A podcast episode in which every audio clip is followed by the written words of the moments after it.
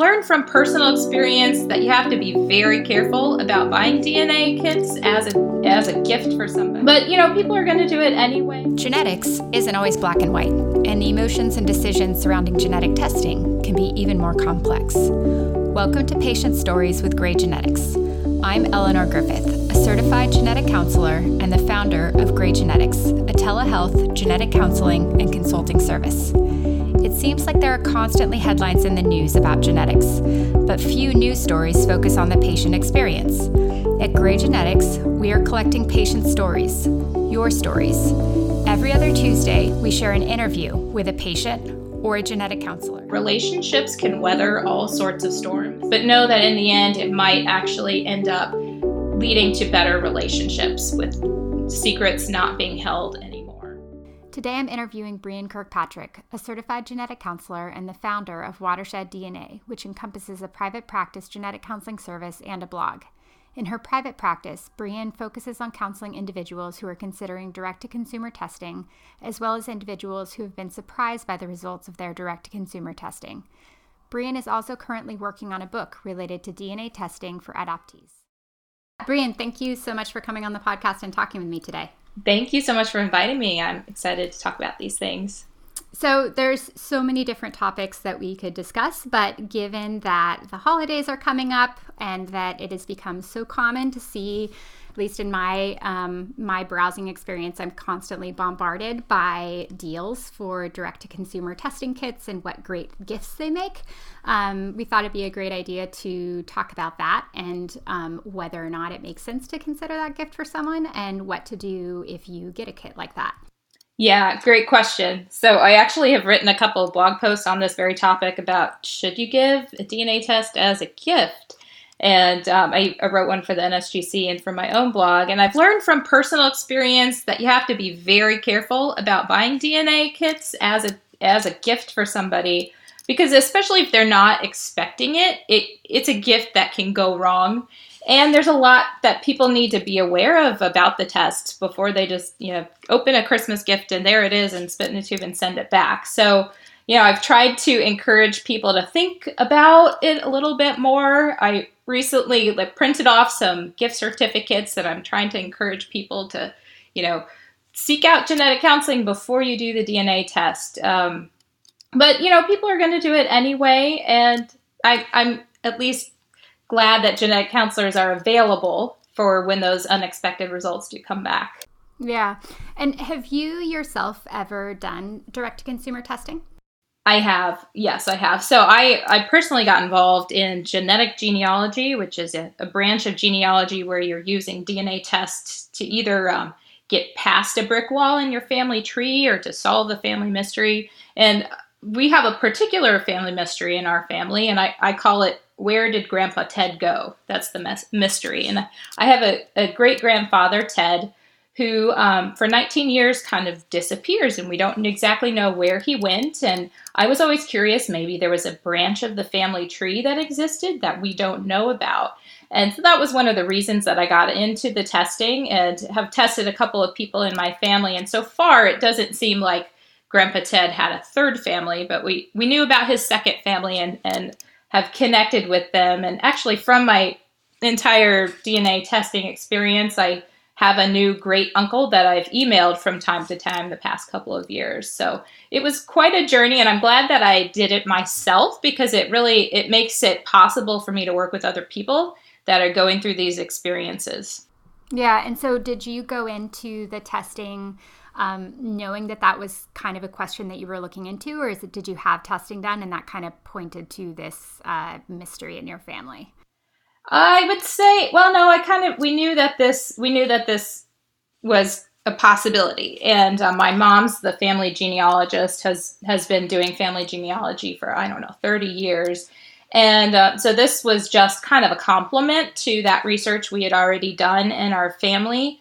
And um, really more for confirming what we suspected not so and we haven't really gotten any bombshell results. I i have been matched to two different adoptees and then a, a, third person who didn't know who her biological father was and i matched them in some of these matching databases around the third cousin level. And because my parents had tested and we had this half great uncle who had tested, I was able to help all three of these people in their search for their biological family. So, you know, that wasn't expected, but it wasn't a bombshell that has affected my nuclear family so much or my immediate family. It's more of just, you know, discovering that our families are often differently structured than we thought. Mm-hmm. And how, what were your interactions like with those um, slightly more distant relatives that you connected with? Were they were they happy to make the connection, or did they like feel ambivalent about it? Are you still in touch with them now? So I I do occasionally email with um, one of them from time to time, and they were they were glad to have somebody who they were matching that was responding to their messages because um, not everybody will answer these messages through the in the online systems that the companies have set up. So they were they were positive interactions and I spoke over the phone with one of the adoptees and the others I just communicated with through the messaging system themselves and I made myself available to to answer questions that they had and to share my family tree but I kind of left it up to them how much communication they wanted to have it's been over a year since I've heard from any of the three of them, and and that's fine with me. I'm not. It's not my. I, am not going to push it. It's totally up to them, um, and balls in their court for however much they would like to communicate. Yeah. And so you founded your company about three years ago. Did you found your company after that personal experience? Is that what kind of got you interested in founding Watershed DNA? Yes, yeah. So I had been involved in the genetic genealogy for a couple of years before I started Watershed.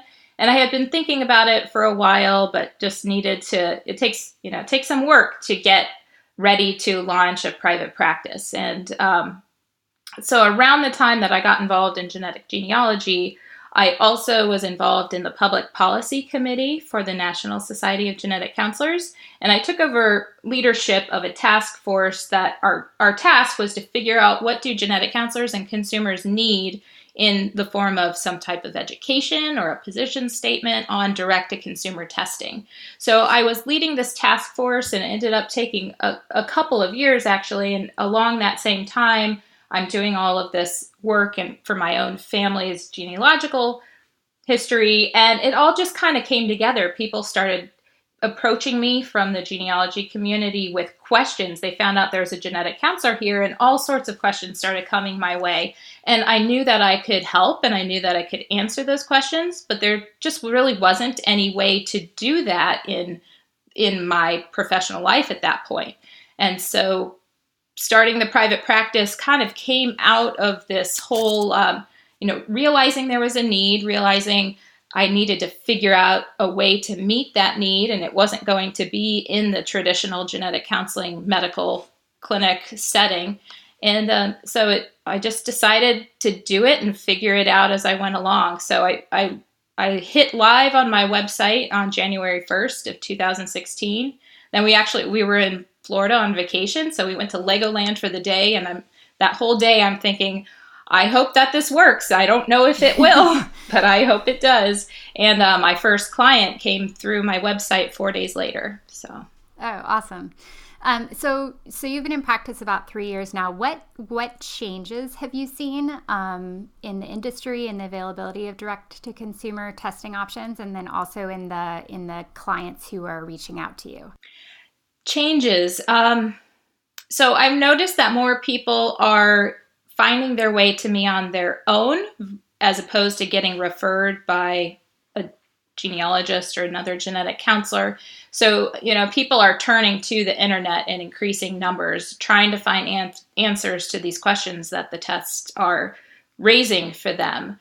Uh, so that's a difference that I've seen is just, um, I guess, the how people are finding their way, whether it's through, and I think I think my website and blog are probably a component to that. That people search for whatever they are looking for support and um, can find me that way. So, yeah, and So, we were talking before doing this interview a little bit about how many people at this point have done some form of DNA testing and how it's becoming increasingly likely that, um, you know, this implicates lots of us, even for people who haven't done testing on their own, just because it's at it's at such a high volume. Um, what are the what are the current estimates as far as how many people have done ancestry testing or 23andMe and me testing?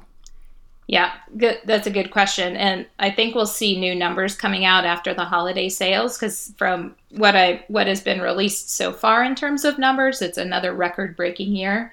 So, and mm-hmm. the, at, at their last announcement, 23andMe had 5 million people in their database, but it's undoubtedly higher than that, probably at least 6 million at this point if you extrapolate out based on the graphs that show the database size. Um, Ancestry just announced they have 14 million testers in their database, and those are only two of what we consider the five, you know, five big companies. We have MyHeritage, mm-hmm. Family Tree DNA, and then a newer one, Living DNA, is newer to the scene, but all of you know right now we have at least five and then we're i'm sure there will be more companies to follow. So we're looking at 20 million. Who who knows by the end of you know next year just how many more millions of people will have done the tests. It's a lot though.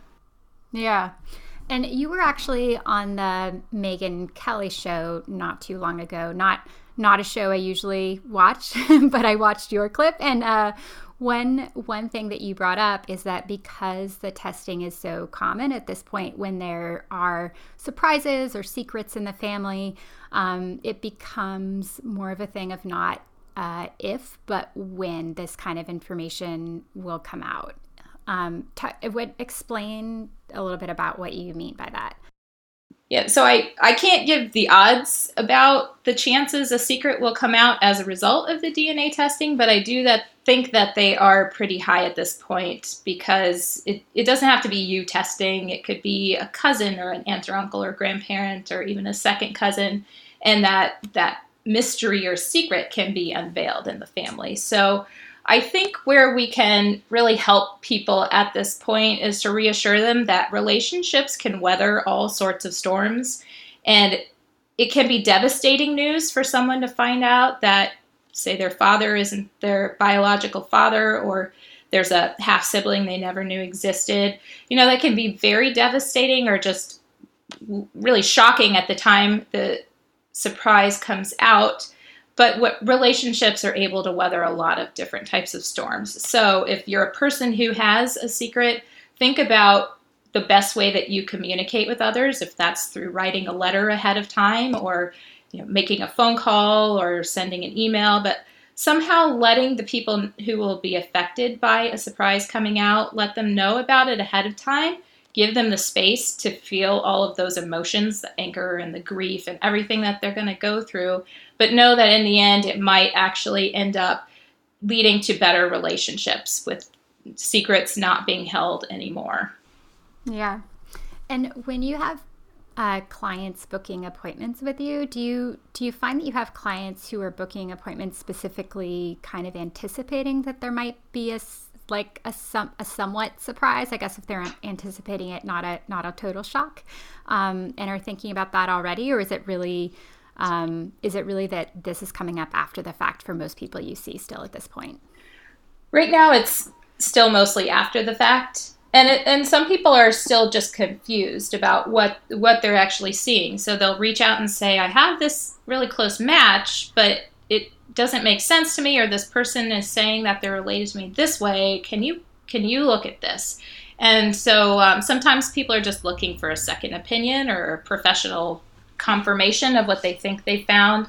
But i i did have one uh, one couple one married couple reach out to me after i was on the today show that had really been panicked by by what i had said because they used a sperm donor to conceive their children in the mm-hmm. early 1980s and they had not told their children yet. And so their children are now adults, starting families of their own. They were just concerned that the secret was going to come out and they their their additional concern was that the children were going to assume that it meant their mother had an affair because they actually used a friend of the family as the sperm donor and from you know if they didn't have the full facts of the story it would look like mother had an affair with the family friend and that's where the children came from. So I, I talked with them about um, different resources that were available to them. So there's there's a a website um, coming out of the UK for the Donor Conception Network, and they have some booklets on how to tell, like how to tell your children that they were donor conceived if you haven't told them yet.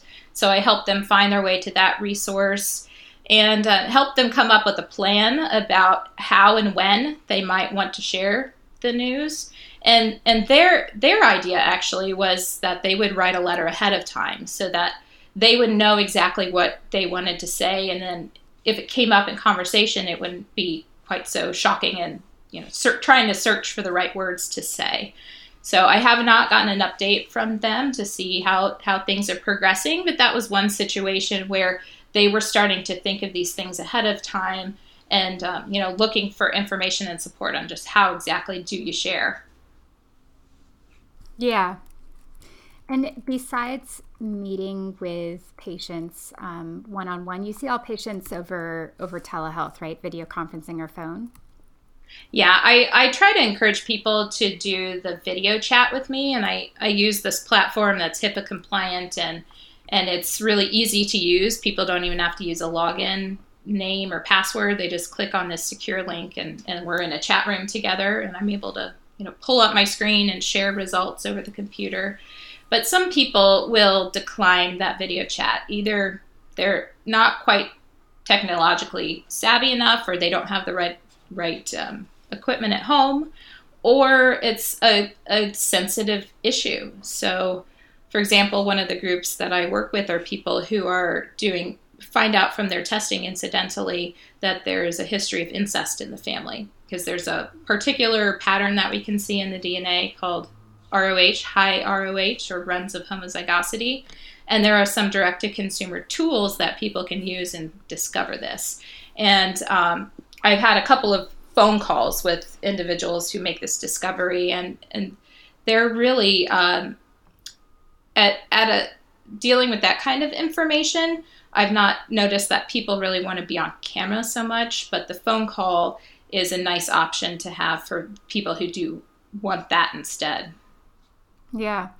And then be- besides um, meeting with people one on one, then either over video or phone, you've also you've actually started a number of support groups for individuals. Is is that right? And you kind of um, yeah. monitor those, but it's just to kind of connect people with similar experiences to be support for one another. Yeah, and, and those are not in person support groups. Those are through Facebook, like secret groups that have have come together on Facebook, and those came out of. Um, you know, a friend that I was talking to, and then I had a couple of clients, and they all were saying the same thing that I wish that I had someone I could talk to who's been through this experience as well. And so I, I approached those couple of people and I said, if I start this support group on Facebook, would you be interested in joining? So it started with just a few people, and I don't I don't participate too much in the commenting uh, or moderating. I don't really have to moderate very much, luckily. I I just set it up and I'm the person who helps other people to join it. And then they kind of they have their own conversations within themselves and it's mostly just people sharing their stories and then getting hearing from others. I know exactly what you're going through. I've been through that myself and and um, they they kind of run themselves. And the reason that there's there's four of them right now is because um, I, I capped them at 100 people just because I, I think it's harder once these groups really get bigger to monitor the conversation and also just uh, we haven't had any, any, issues with people joining and doing ulterior things but you just you know you just never know so i mm-hmm. i'm trying to keep the group small and also uh, one of them is specifically for spouses of, of people who have um, found out that you know the the spouse found out they had a child they didn't know about and now they're connecting and it you know it affects other people in the family in different ways. So there's a group for spouses there's a group specifically for people who find out their father's not their biological father and then two two general groups. And um, i wouldn't say they're super active on a daily basis but just recently there have been a couple of posts of people who are you know feeling stressed out around the holidays because holidays can really bring out times that you have to see your family face to face and if, if this is the 1st mm-hmm. holiday season since you made this surprise discovery in your family there's a, a lot to be dealing with so yeah Um, and you're you're working on a book right now that should come out next summer, the DNA Guide for Adoptees. And was that something that really grew out of your experience with working with all these different individual patients who had those surprises come up, or is that um, or is it more different where it's just more of a focus on people who knew that they were adopted and are interested in genetic testing, kind of coming from that angle and seeking out family history information? Yeah, that's a good question. Um, so I'm I'm co-authoring the book with a friend of mine who's a genealogist and um, like a genetic genealogist specifically, and so we're we really wanted this book to be a catch-all guide for people who are adopted and have questions about DNA testing, whether it's for um, tracking down biological family or if it's for wanting to do test genetic testing for health and medical reasons. And so we cover both of those those topics in the book. And I, you know, I've worked with with adoptees in my private practice, but also over the years as a clinical genetic counselor, I don't know how many people I was drawing the family tree for, and there was just a portion of the family tree we couldn't fill in because of an adoption. And that helped me realize at that point that adoptees really are at a disadvantage in terms of having access to medical family history and sometimes even their own personal medical history from when they were young. And uh, mm-hmm. I wanted to do what I could to help them get accurate information and to have it all be in one place to go to. So yeah, I know whenever um, now that you know in private practice, also I spend a little more time on social media. Anytime there's um, Family History Awareness Month or something along those lines come up, I feel like there's almost always a comment from some adoptee who's like kind of put off by that, where you know like this is not possible for everyone to really know their family history. Yeah, yeah, it's really relevant, and and it affects adoptees. It affects people who are donor conceived it even affects some people who are, you know, raised by a single parent or maybe their their birth father hasn't been a part of their life and so there's a, a lot more people than we realize who are affected by not having access to family medical history. Yeah. Um, so going back to the idea of this this episode will be coming out not too long before before the holidays and kind of thinking about different Christmas gifts. What do you, do you think like in general like a, a test kit is a good gift for someone or if someone gets the test kit, what should they be thinking about before they actually do testing? Yeah, very very good question. So I think the idea of giving it as a gift is fine there's just a few criteria that you kind of need to check the box before it's a really great gift for the person you have in mind. So, first of all, make sure the person has already said that they want to do testing, has already expressed interest in testing, and maybe they have a legitimate reason they haven't done it yet, whether it's they, they can't afford the test or they don't know how to go online to order the kit themselves.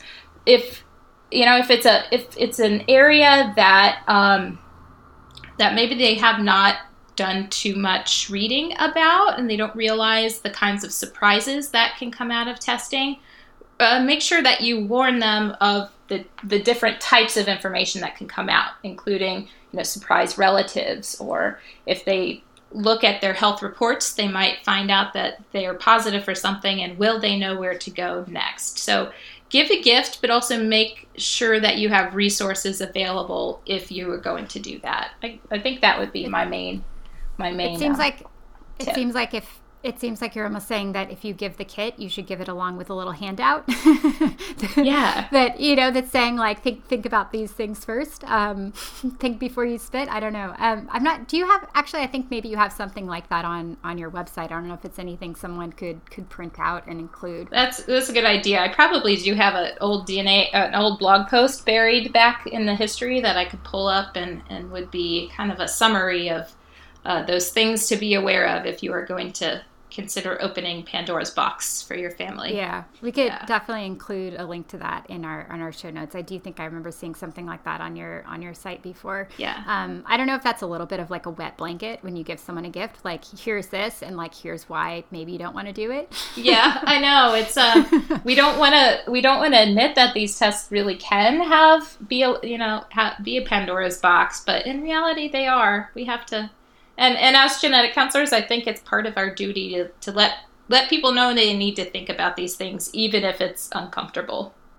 Yeah, With the different clients you meet with, what are the most common misconceptions that you come across or where you, people have done testing and what are they most surprised to hear? Is it do they think that they've done something that's like a more comprehensive medical test or they thought it would tell them more about their ancestry or they didn't realize it would tell them as much? As it actually does? Yeah, yeah. There's two things that I've realized most people don't understand about consumer testing. That once I let them know these two things, they're they're like their eyes are opened wider. So one of them is the fact that most direct to consumer tests, essentially all of them, are not looking at your whole genome. And most people don't don't really have an idea of that. They think that when they order 23andme, they're getting their whole genome tested and and and that is that. So when i explain to them that this is only looking at maybe a half of a million individual markers and your dna is actually 3 billion letters long people are are their eyes get wide and they they're like oh i didn't realize that. I'm like i know everybody has to learn it for the first time and that's fine. That's fine. Uh-huh. uh, and then the second thing that i think people get a little bit shocked by is that there can be errors in raw data files and that you know, testing, you could still be a carrier of a condition even though your 23andMe report doesn't find anything. And and so the the idea that that genetic testing isn't just a yes or no, clear cut, black and white type of answer, that is really eye opening to a lot of people.